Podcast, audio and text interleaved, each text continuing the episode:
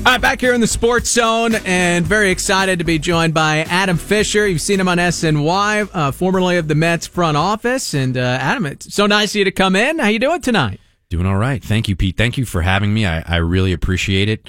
And um, you know, good. Looking forward to talking to some Mets. Yeah, baby. Well, f- before we get into the Mets, uh, did, did, you get some sleep last night? It was a long game. You had to I know, make right? it up. I, was it one, one, o'clock in the morning? Um, that thing ended. Yeah, I got two little kids. I went to bed in, in after the tenth. So that was the limit. Did you? Yeah, I can't. I can't uh, that that's all I got. How about you? No, yeah, I made you, it. I'm you, up you late. It out? Yeah, all I'm up late all the time. All I don't have yeah. kids, so uh, I got. Uh, yeah. A little while until, you know, I got to be up at what, 6 a.m. They're waking you up, probably jumping on the bed, all that. Pretty much take my, uh, take, take my son to the bus stop at about seven. So yeah, it's, uh, not fun for anybody. That's what I tell him. I, I don't want to be up either. He Yeah. doesn't want to get up at all. So second grader. Yeah. Uh, so, you know, obviously a long game last night. The Yankees, uh, taking on the A's when we could touch on that a little bit later. But, um, you know, I, I guess we could talk about, we'll, we'll have a blueprint from you as far as what you think the needs are for this Mets team.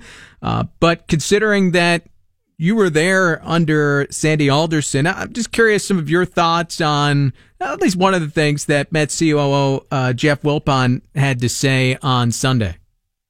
I think it was a total recommendation, number one, and number two, until we have somebody on board, I, you know, I really don't want to answer those questions. We'll come back to you with more information once we get somebody and we lay out a plan. But until I know what the new GM is going to going to suggest as a plan, and we hire that person to to go forward with that plan, it'd be premature to answer that. You're basically saying that the Mets not going to the top of the free agent market was part of the recommendation of the previous front office, Adam. Well, I think it. I think it depends on how you frame it. I don't think. Uh, I think there's 30 teams out there that don't really want to spend at the top of the market, and you know, for the, Sandy is really he'd been quoted saying that second, what we call second generation contracts, which I think are a good way to put it. You know, players who have sort of been out there a little bit in the whatever it may be. They may have signed. Uh, a couple years outside of their arbitration years, they're 30 years old or whatever.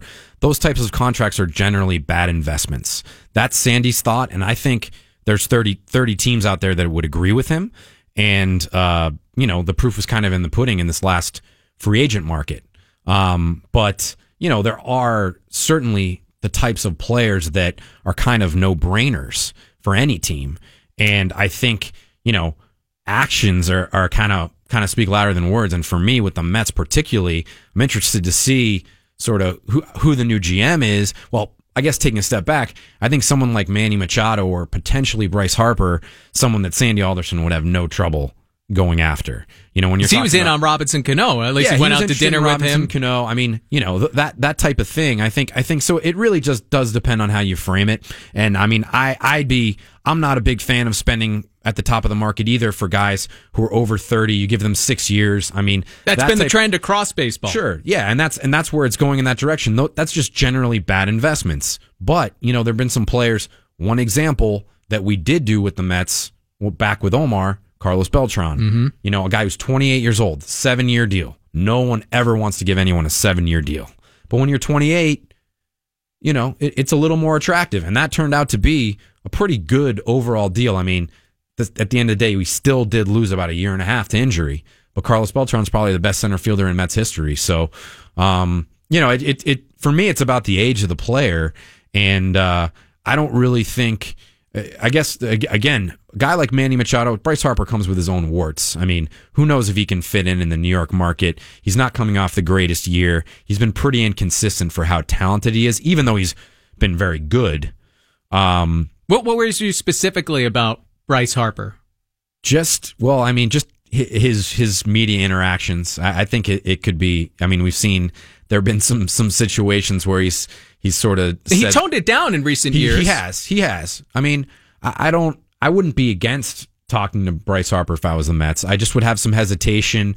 Um, I thought you know. it was really weird. Did you watch the last series the Mets played in Washington, where Harper he was hitting fly balls and just walking out of the box, and you just hold on to the Well, bat. It was like. Bartolo Colon. Uh, he held on to the bat the entire time. But that That's a right, bad. That's a that's another that's another issue. It's a bad look. It's a bad look, and it it's particularly magnified. Obviously, in this market, people do not like that. Uh, you got the back pages, so Of it's course. it'd be a challenge. I But think wasn't only that, and, and I remember when he came up, you know, Pete Rose was his idol. He was all hustle, and you've seen that dissipate a little bit. But also in that series, it wasn't like he stopped caring, was apathetic, because he would walk 10 steps towards first base, and then at one point he took a big swing in the air with his bat. Every time he went to the bat rack, SNY caught this, he'd be throwing his helmet into there. He was angry at the same time, and I'm just watching that like, what's going on? Like you're not running it out. Yeah. You're not playing It's hard, bizarre. but you're angry that you didn't hit a home run in a spot. Sort of selfish, I guess, is, is the best way to put it. I, I think I think that's you know that's kind of what you're saying, and I, I don't really disagree. I think if you do go after someone like Bryce Harper, um, you've got to really do a lot of background work, a lot. Talk to a lot of people, uh, gather as much intel as you can, and make uh, you know a, an informed decision whether you're comfortable with some of these things. Um, what you're describing, his interactions with the media. Uh, you know, I've heard a mixed reputation with the teammates. Yep. People don't like him. So, um, but you don't hear any of that with the other guy who's very young and very talented, and that's Manny Machado. And I'd like to see, regardless of what the blueprint is, the new GM, that's a no brainer again for however many teams that can afford to spend the money. Um, probably not 30 teams, but a New York team, yes. I mean, that's an ownership decision at that point, right? Because every front office in baseball is signing off on no, it. No doubt. It's just that's, that's not. I mean, you know, you, you find a way to get a guy like Manny Machado, ten years, whatever it may be. Um, I'd be on board with that. You got a young superstar, and it, it was obviously a very trying season this year for the Mets, and a tough, obviously a tough year when I was with them in 2017. Very disappointing for everybody. You, you got a you get a new GM and you get a new a new face of the franchise to replace someone like David Wright who's moving on.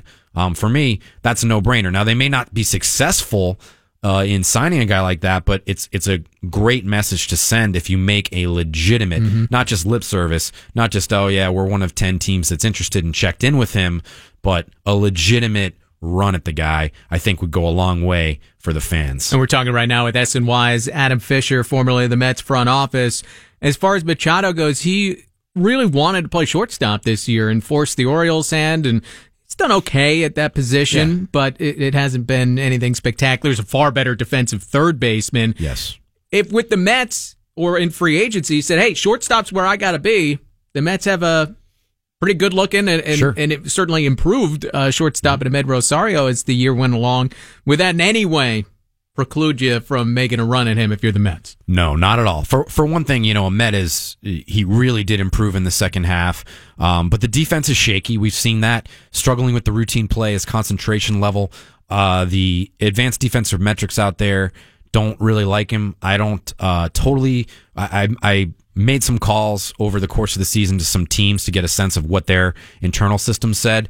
They like him better than the public stuff, but it's still like slightly below average. Yeah. So there's room for improvement, but he doesn't really play up to his tools at shortstop, at least as of now. He doesn't go to the backhand. No, not not particularly well, and um, that that first step isn't always great. And of course, we saw we see a lot of routine errors. So he can improve. He's still very young, and and it's there. But I'd have no issue. I think he'd look a lot better at second base. So I'd have no issue with that. Um, I know Jeff McNeil very quickly became a fan favorite. Just shoot him over to third, um, and uh, you know figure out what you want to do. That- uh, Some type of timeshare uh, with with Frazier. Use Frazier at first. I know you talked about trading Alonso. That I mean, it, if you did sign Machado, it probably pushes a guy like Alonso out of the mix because you do. McNeil was so good. You got to find at least I don't know 110, 120 games for him. You've got Frazier, so first base, third base for Frazier, second base, third base for McNeil, shortstop, and second base for Amed. What was the thought about McNeil when you were in the organization as recently as 2017? Yeah, you know, um, we liked his bat, but he was always hurt. Yeah. you know, just just consistently, uh, consistently injured, and um, So that would still be a concern, I guess, going forward. right? Sure, sure. I think, um, but you know, let's say you you wouldn't have to really worry a whole lot about it. You still would have Frazier. You know, you decide to move McNeil the third. You've got depth, which hasn't always been the case recently. Um, I really like Jeff McNeil. I've been I've been pleasantly surprised. Uh, his defense has been uh, better than advertised and better than what I saw when I saw him briefly in the minors. And um, one thing he's really gotten better. The feedback that I've gotten, um, really getting gotten better at turning a double play Yeah. at the major league level. Uh, even if you watch the film of him when he first got up and now he's made big strides. He seems like a cerebral kid. So I like Jeff McNeil. We, we talked about a couple of guys, Rosario and McNeil, that did develop over the course of this year. Is that the manager's job? Does he get credit when some guys get better on his watch? What do you think? And we could ask overall what you thought of Mickey Callaway's first year. Um, you know, I think uh, I think the manager does deserve some credit. The coaches, some of it is just getting experience for a guy. I feel like for a guy like Amed Rosario, it's just getting experience. He just needed at bats.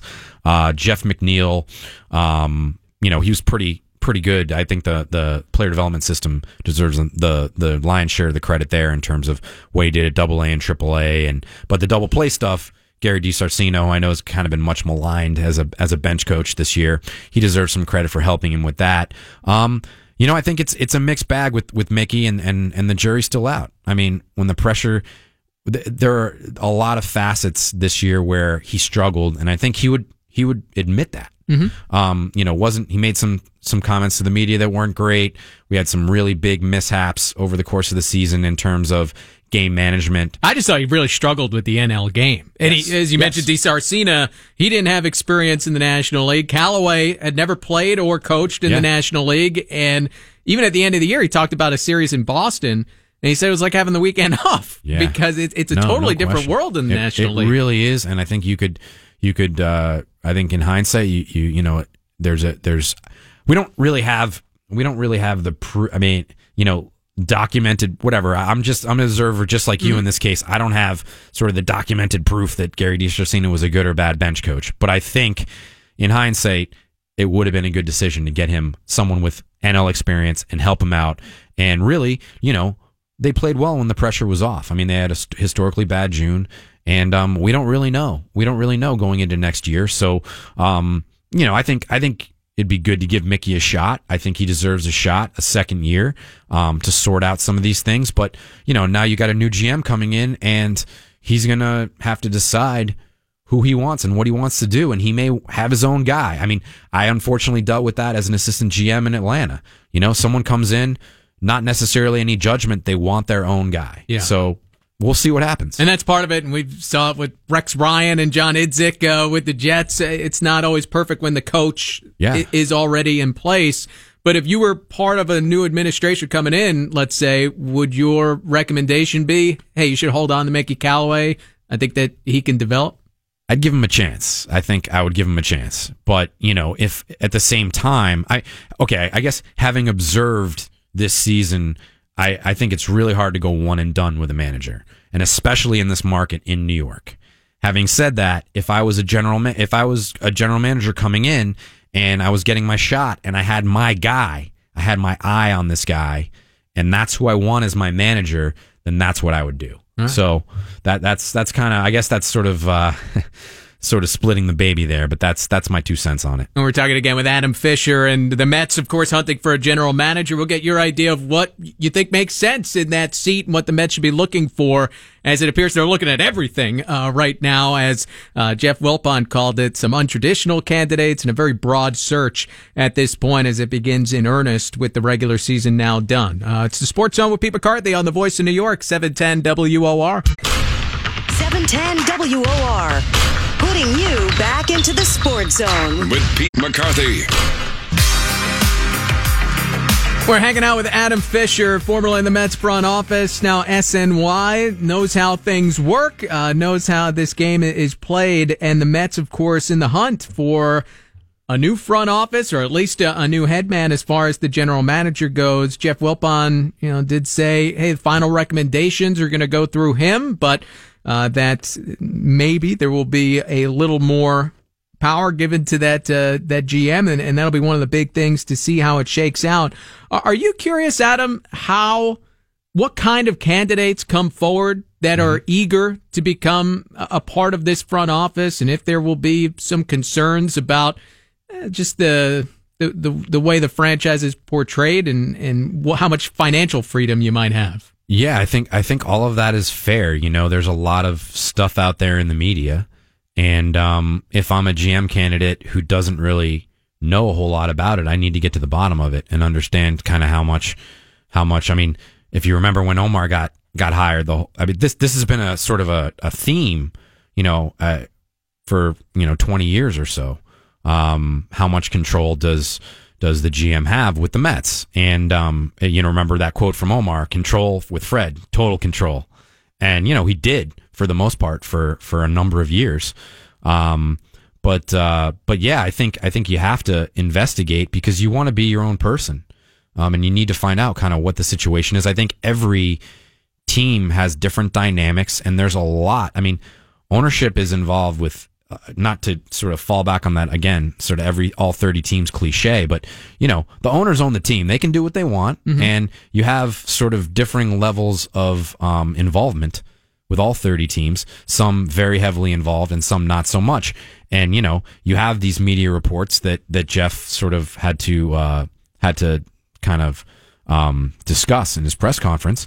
And uh, you know, if I'm a candidate, then I I want to ask I want to I want to ask them. It's a two way street. Yeah. It's not just the Mets interviewing; it goes Right. the other way Yeah, yeah. too. I want to ask them up front, and I want to understand kind of what the what the layout is. What is the blueprint for kind of how things work with the with ownership and and um yeah, I, I think that's that's it's not really a a Mets thing. I think yes, there could be some hesitation just based on um the franchise's history over the last 15 20 years and kind of kind of what went down over the years. Um, but I think that's normal uh, for any GM to come in. You need to get the landscape and understand what type of control you're going to have, um, and you know what, how much leeway. Yeah, and some of the names are starting to come out now that the Mets will be interviewing. Got about three minutes here until we hit the top of the hour. Yep. Let's go rapid fire. Yep. I'll throw some names at you. Yeah. And you let me know, do you like them and, and how they might fit? Doug Melvin.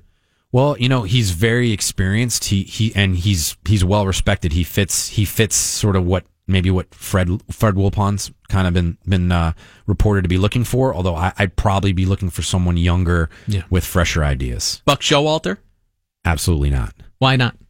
I just you look at his history of wearing out his welcome wherever he goes, and I I think it's a bad mix to put him uh, put him back in New York.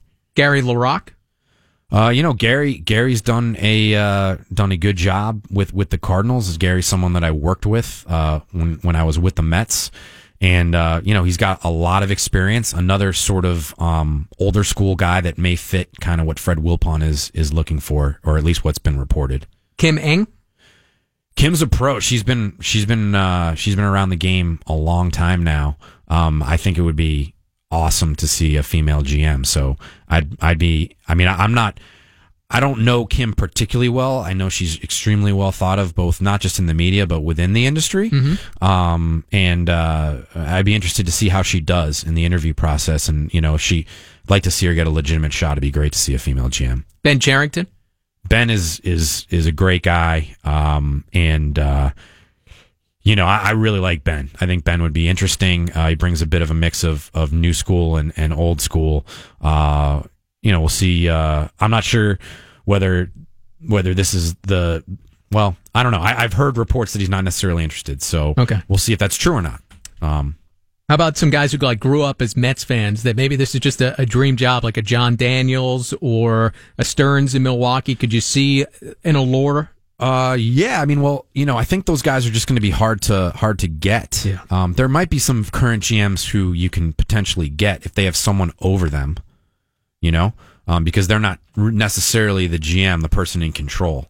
But in Stearns and Daniels' case, they're both. I mean, Daniels just signed an extension. He's president of baseball ops for the Rangers. He'd probably be a tough get. Stearns, you're talking about in the playoffs right now, a very successful team, and he's driving the ship. So those two guys, I think, would be tough to get. Any names I missed? Real quick, just name the names and we can come back to them in a bit. Um, names I've heard out. Not, I mean, I think uh, Dave Forst with the A's would be interesting, but he's he's a current GM. Mm-hmm. Um, you know, geez, uh, All right. Well, I mean, we'll, I we'll come you back named to a it. lot of 'em, but yeah, yeah, yeah, yeah. We'll come back to it. Adam Fisher is still with us, uh, and we'll grab some of your calls coming up. What should the Mets do this offseason? 800 321 0710. It's Pete McCarthy.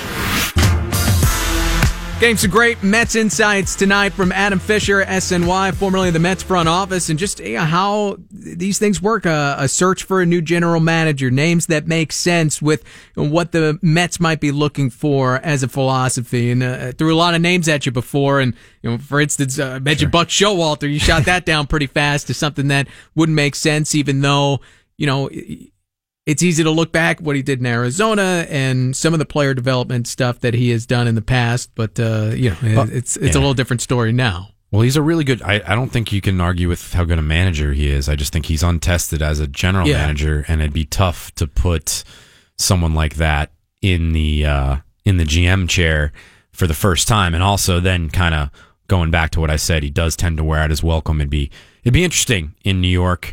Um, But he's a name and he's he someone a the name, fans and he's he's a respect. smart he's a very smart baseball guy. Um, I, I think my sense is that they're looking for um more experience, and that was it. I mean, I haven't been asked, but that's what I would recommend. I just think it's a a very challenging market and a challenging uh environment. Um, just w- with the Yankees uh, across the way and all the things that go into it, the history. Um, you need some the, someone sitting in that chair for the first time would be very challenged. So, um, Any other names come to mind? well, I mean, there's a couple young guys that I like. I like Jared Porter a lot. Um, but Where's he now? Uh, he's assistant GM with the Diamondbacks. Um, but I think that uh, at least I get the sense that they're they're looking for more more experience, not necessarily someone who's either been a GM or someone who's been an assistant GM for a long time. Or See that spokesperson all of a sudden. Yeah, it's, yeah. There's a lot Um, to it here. and another name that's been mentioned that I don't think is a candidate, uh, who I work with briefly with the Braves, who's an awesome guy, really good baseball guy, is Perry Minasian. Um, but but I think uh, I think uh, again with with uh, Jared has a little more experience uh, in the office than Perry. Um, but I think ultimately they're looking uh, for someone with uh, with a longer a longer tenure uh, as a, as an assistant GM or someone who's been a GM. What, what would be some outside the box candidates that you think? Like I, Wow. we heard Uh, Brodie Van Wagenen's name I, at I one think, I point. think that I mean, as far as outside the box candidates go, yeah, I, I think Brodie is. If it's if there's going to be an agent that could do it, uh, the two guys that got mentioned, Casey Close and Brodie Van Wagenen, would be would be two good choices. Why would that Um, work? Brodie would be interesting. Uh, well, I, you know, the immediate Met fan knee jerk reaction is that Brodie is Jacob deGrom's agent. So He's getting you know, paid. You know, you want to you want to get get Jacob signed up for the next uh, however many years you bring on Brodie. But Brodie's And smart. Tebow too. And well, yeah, well, we'll see how that how that goes. But but Brodie's pretty smart and creative. He he uh, he's one of my favorite agents um, out there. So um, But what about being an agent could qualify you for being a well, you know, manager? you know the industry. You know, you know, uh, you know player contracts, and and uh, I think you, you- there'd be a lot to learn. You need you need some some some hands to help you. But you know, someone who's been a presence, uh, who's who's dealt with players, who knows how to uh, work work with the media, and um, and understands the arbitration and contracts and and administration. We can take some calls here uh, with Adam as well. 800 321 0710. Jim in Yonkers gives us a shout. What's on your mind, Jim? Oh, hey, a uh, couple couple things. One, how much is uh, Sabermetrics going to play into who they select as the GM? Uh, I think it's great that now we finally see a little progress uh, with homegrowns like uh, Rosario and McNeil. But it occurs to me that uh, somebody who can really help build that farm system is going to be tremendously important. I wanted to get your take on that. Uh, well, I mean, I think I think it's really the the the, the Wilpons and, and ownership are open to to analytics. I think it's really uh, whoever comes in, whatever vision they have. Um, you know, I think that's kind of what Jeff has said. I, I think uh, they they do have a small analytics department right now, very capable people, um, and uh, I, I as I've said, kind of on the on on uh, on SNY, they're kind of middle of the pack, I guess you could say. They're sort of treading water. So if they don't get better or more people with regard to sabermetrics, they probably will fall behind. What do you miss out on? Uh, I mean, teams are just doing stuff that would blow your mind, you know. And the Dodgers and Yankees have like twenty guys each. I don't. I mean, um, Does everyone have a different project? They're studying different parts with the, the Dodgers, game? yeah. I mean, I, I, you know, they're just to get it, get an idea. Um, those teams are looking at how to, for example, you know, we hear all about spin rate, right? And um, you know, Seth Lugo has this great spin rate on his curveball. Those teams are are openly using technology to try to figure out how spin is created so they can get their pitchers and players to do it. They can teach it to them. So like Houston seems to have figured something There's out. There's a bunch right? of teams that have figured that kind of thing out. That's the kind of thing you can do when you have when you really invest in technology. Um, you know, in in the book The Arm uh, by by Jeff Passan, uh, one of the interesting things there was a uh, did, I I think uh, I think you know where I'm going with this. There was there was a uh, I I I don't know if he if he had a degree in kinesiology or whatever it was. He he had studied alternate alternate uh, therapies for Tommy John and alternate rehabs, and before he could even do anything with it, the Dodgers just hired him. And it's So it's ridiculous. like- Something that could help Yeah. the entire sport. Yes. Now one team comes in, takes his Yeah. expertise, Yeah. and just uses it for themselves. Yeah, exactly. So that's that's one of the twenty guys the Dodgers have right there. You know, so um, that's what you can do with it. And in in reality, if you don't do it right now, the Mets have three really smart guys. But as these teams get, you know, the Marlins, who, for example, did nothing for years and years and still are behind many teams. I've heard they have in the last two years have hired. They now have six guys. So the Mets are still ahead of the of a team like the Marlins because um, they have a, such a huge head start. We've been doing that. We did this since 2004, you know. But uh, at some point, it's just going to get it's it's where the game is moving, and it's just gonna it's just gonna get get out of control, and they won't be able to catch up. So that's something to think about. I guess we kind of got off track for the Yeah. question. Well, is that your expertise with analytics um I aspects of it? aspects of it. Okay. I, I kind of, I guess you could call me a jack of all trades. Okay. Um, I, I've overseen analytics. I've overseen scouting, um, done administration and contracts and that kind of stuff. I had great opportunity to kind of do everything with the Mets. Um, but I, I have a real good feel for the analyt. I've, I ran analytics for, I guess, four or five years, and I have a pretty good idea of what the technology is. I'm not, I'm not a number cruncher. I'm not a programmer. Okay. But I, I guess you could say I understand baseball and baseball technology. But that's the thing. I mean, it goes beyond just being a number cruncher Oh, yeah. because a lot of people hear analytics and that's what they think of the Excel sheets and Sure. you know manipulating the game in different ways. But as we've talked about, there's a lot of different Yeah, I projects mean, that you could can take be on, in- areas of the game to study and and improve. No doubt. It can just be investing in understanding, and this is this is what I did for a while with the Mets. Um, I mean, I, I've done plenty of analysis um, over the years, but uh, a big thing was just understanding what types of people and what types of technology to invest in.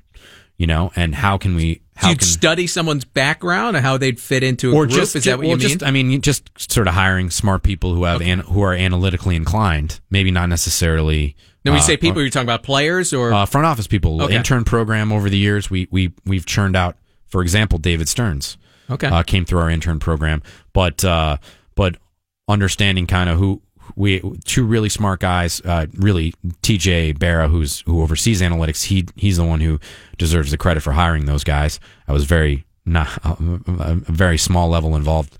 Uh, Chris Pang and Joe Lefkowitz, really smart guys. But but for me, more uh, directing where to spend the dollars in terms of what technology to invest in.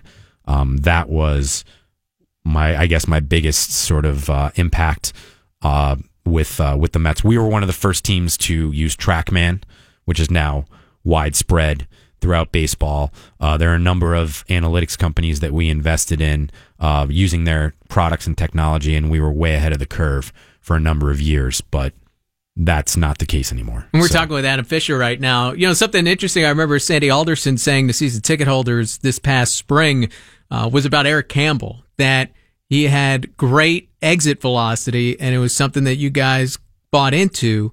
But that is launch I never angle. bought into that. Oh, okay, okay, No, okay. no, no, well, maybe he did. No, but- no, no, no. I'm, I'm joking. I, But, I uh, was, I was a, I was a uh, minority faction that was ne- never a big. But that's yes. interesting to me. But he said, well, we didn't consider launch angle Right. at the Yes. time. So you'd hit Yes. the ball hard, Right. but it would be on the ground or a line drive that would be at somebody and he It couldn't kind lift of it. implied. We, I, I mean, that that's why I didn't like him. I mean, he, you know, it, it, it was it it didn't go anywhere because it didn't have it didn't have the correct angle. Um, That's but- fascinating to me how, all right, so you're, you're studying. I'm not trying a to say I'm a genius about it. I just it's Yeah, just yeah. watching Eric Campbell. Yeah. you know, Well, because the fans the- watched him. Sometimes the eyes tell you. Yeah. but he did. There's no question, and it was a debate that he hit the ball hard. And you know, yeah, the more you study this stuff, and that's what's kind of makes me chuckle. Like, you know, there's nothing wrong with.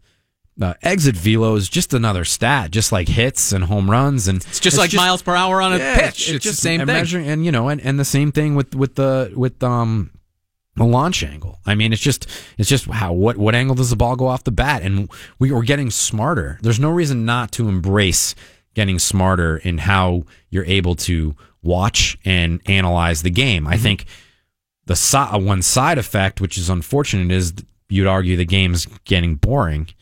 Um, you know, there's not a lot of action. I think, for one thing, I guess to to really digress digress here, what's really fascinating to me is watching kind of the push and pull between progress uh, and the excitement of the game. Yeah.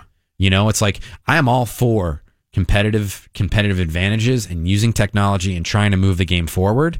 But at the same time, No, you're you're when in the front office. You're trying to win. you're trying to win. You want to know? manipulate the But rules however you can to win. It doesn't matter if it's entertaining. That's not your job. Exactly. That's the commissioner's job. Right. That's Well, someone above, but, right? But at the end of the day, you want a job in baseball. You, you know, there that's it's not should not be on your mind because you're trying to get your team to win. Yeah. But at the same time, if baseball is just boring enough that people don't want to watch it, then you don't have a job. So it's like it's a very interesting uh, dynamic at the end of the day. Yeah, we can mix in some more calls coming up 800 321 0710 and talk a little bit more about this offseason. We, we know you think the Mets should be going in on Manny Machado here uh, and, and should prove that they're willing to do that. But what other areas can they look at? And we'll mix in some calls coming up as well. It's the Sports Zone with Pete McCarthy, joined in studio by Adam Fisher of SNY on The Voice of New York, 710 WOR. We're back in the WOR Sports Zone. With Pete McCarthy. On the first big decision for the Mets this offseason, clearly to figure out who is going to be the general manager. We talked about that a little bit, uh, and we we have Adam Fisher of SNY in studio, formerly of the Mets front office, and yeah, you said, hey, th- they should be in on Manny Machado, uh, make a run. This is the perfect guy, perfect age. That if you have to go ten years, so be it. Let's say they fall short of Machado. They're not being the only team who should be going after this Yeah, guy, and even if they do try as hard as they can, it might not happen. So if you're going to build a plan where at the very least build areas where the Mets need to get a lot better this offseason, what are some other ways they can go about it, Adam? Well, you know, Pete, I think uh, you and I are on the same page. You touched on it before I, I came on. Um, you know, the, the, the key areas I think are, are bullpen, catcher, and center field. And, uh, you know, you can go about that a lot of different ways. I think the first area to attack, depending on what your budget is, if you do strike out on Manny Machado, uh, is, is the bullpen. And, you know, uh, there, there are plenty of interesting guys out there.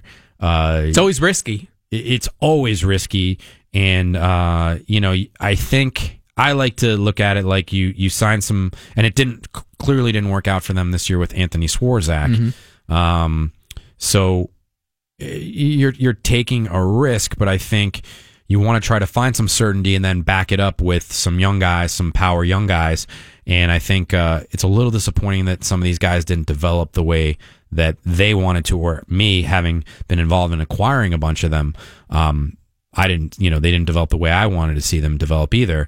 But you do have a good stable of these young power arms. So if you can take a veteran or two, maybe three, uh, and and pair them with what you have already, Swarzak's not going away. Um, and some of these, get, let some of the, one or two of these young guys earn a spot, and then have two, three, four, five behind them, um, and a good a good amount of depth for me, that's that's your best strategy, and that's kind of what they tried to do this year, and it didn't work. So Well, that's what, um, that was the whole point of what you guys did at the trade deadline a couple of oh, years yeah. ago. Just Yeah. get a bunch of guys, hope somebody that was sticks. that was completely our strategy. Uh, you know, we we realized that we weren't going to get the that the market had shifted and and you know it wasn't it wasn't a seller's market anymore, and that we weren't going to get top prospects. So let's get some power. We were lacking it in the Mm-hmm. system, um, and we did that. And uh, you know, I was a little disappointed with some of the guys. I think Drew Smith came along pretty well. yeah. um, I started you know, singing his praises, and then he then- gave yeah, up uh, he- like three homers yeah, in the last then couple. he- then it wasn't great, and you know his strikeout rate wasn't. Um, and, and another guy, ba- uh, you know Tyler Bashlor, who I, I always liked in the system. You know, I, I'd like to see more swings and misses. Strikeout rate wasn't great. Jacob Rhame, big disappointment for Yeah. me. Um, but I think str- I think it's more a strategy with him and and and pitching to his strengths. He, he had a tough go of it too. He's back and forth to Vegas. How Yeah. many times this year? That can't be a, a great situation to be put in as a young pitcher. So obviously, so so bullpen Yeah. clearly catcher uh Grandal Ramos uh Ramos big injury history but you know you've got Plawecki who's a capable major league catcher Mm-hmm. uh it can be an interesting decision what they decide to do with d'Arnaud um you can't bring him back, right? I think it's really tough to bring him back. I still think there's something left in Travis d'Arnaud. There's, I there's get that. you know, but but I, I do think that he there's just seems only like a so many- non-tender candidate. I think so. I mean, he's not going to be making a lot, but um, you might you might tender him and, and have depth. See if you can trade him. I, there may be a market for him. He should be ready right around April. Mm-hmm. Um, but uh, but yeah, I, I like the catching. There's only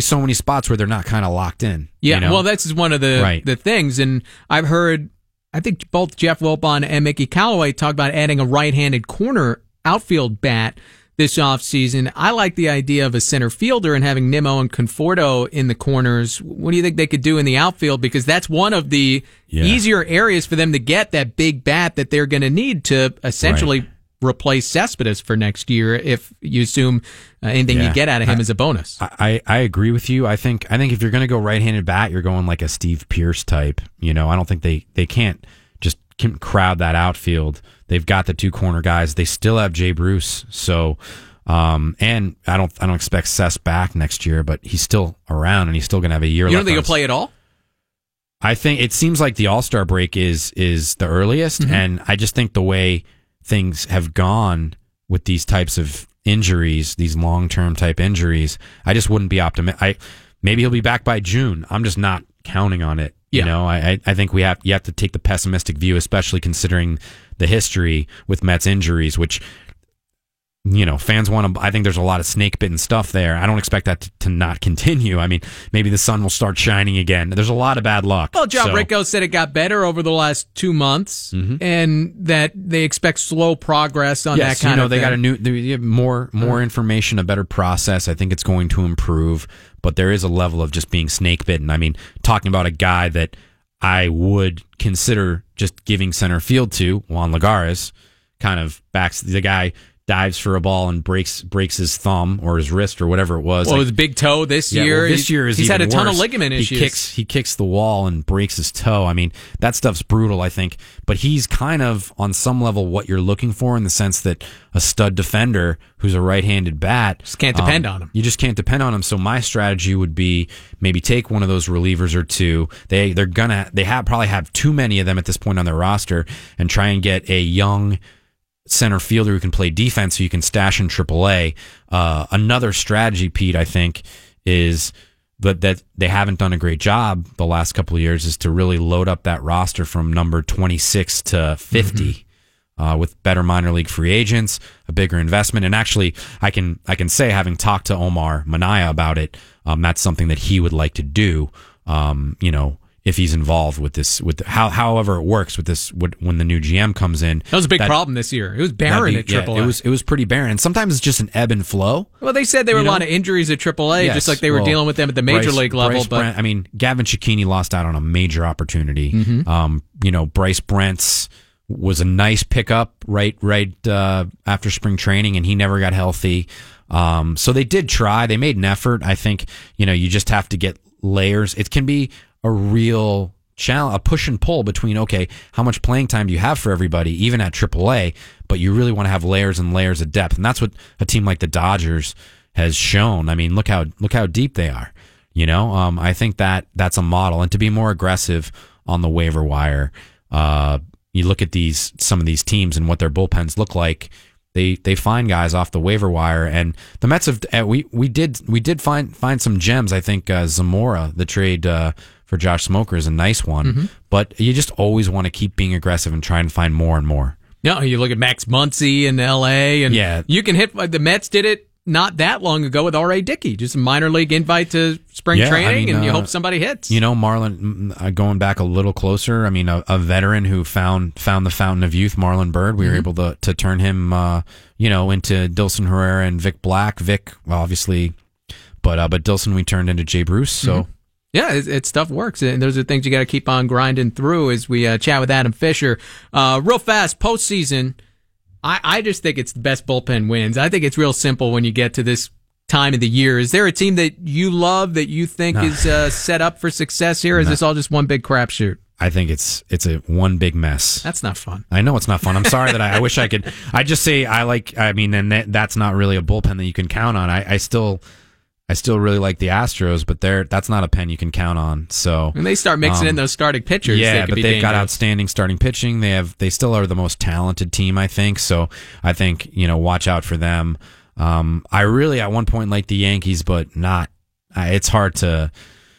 It's hard to. They got to get through this game. Um, I'm not for a 118 uh, win team. The Red Sox, their pen is. Yeah, I don't like Boston at I don't all. like them at all. So that's tough. It's like okay, so who do you like? I know who I don't like, and I don't like pretty much every playoff. Every playoff team seems the National League. I mean, I like the Brewers with Josh a- Hader. Uh, they could just ride That would be October. really interesting. They just happen to have the worst starting pitching. Yeah. So it's like, geez, you know, pick your poison. Cleveland is most Um, balanced, I suppose. Cleveland's the most balanced, but they also ha- they they're so maybe they they cruise the entire year. You know, they're actually coming out of I believe Jayson Stark wrote an article about it, and I don't know if it's still true, but that's the worst division ever. That team, the other teams in that division are, I think, a combined 155 games below 500. so it's a step up in class here. Just a just a touch. So they're gonna have to they're gonna get their feet to the fire for the first time. Who do you like tonight? I like the Yankees. I Why like is the that? Yankees. Sorry, uh, I just think they're the better team. But I, but I do I do. Uh, they both both teams have outstanding bullpens, and you know the Yankees are rolling the dice with Severino.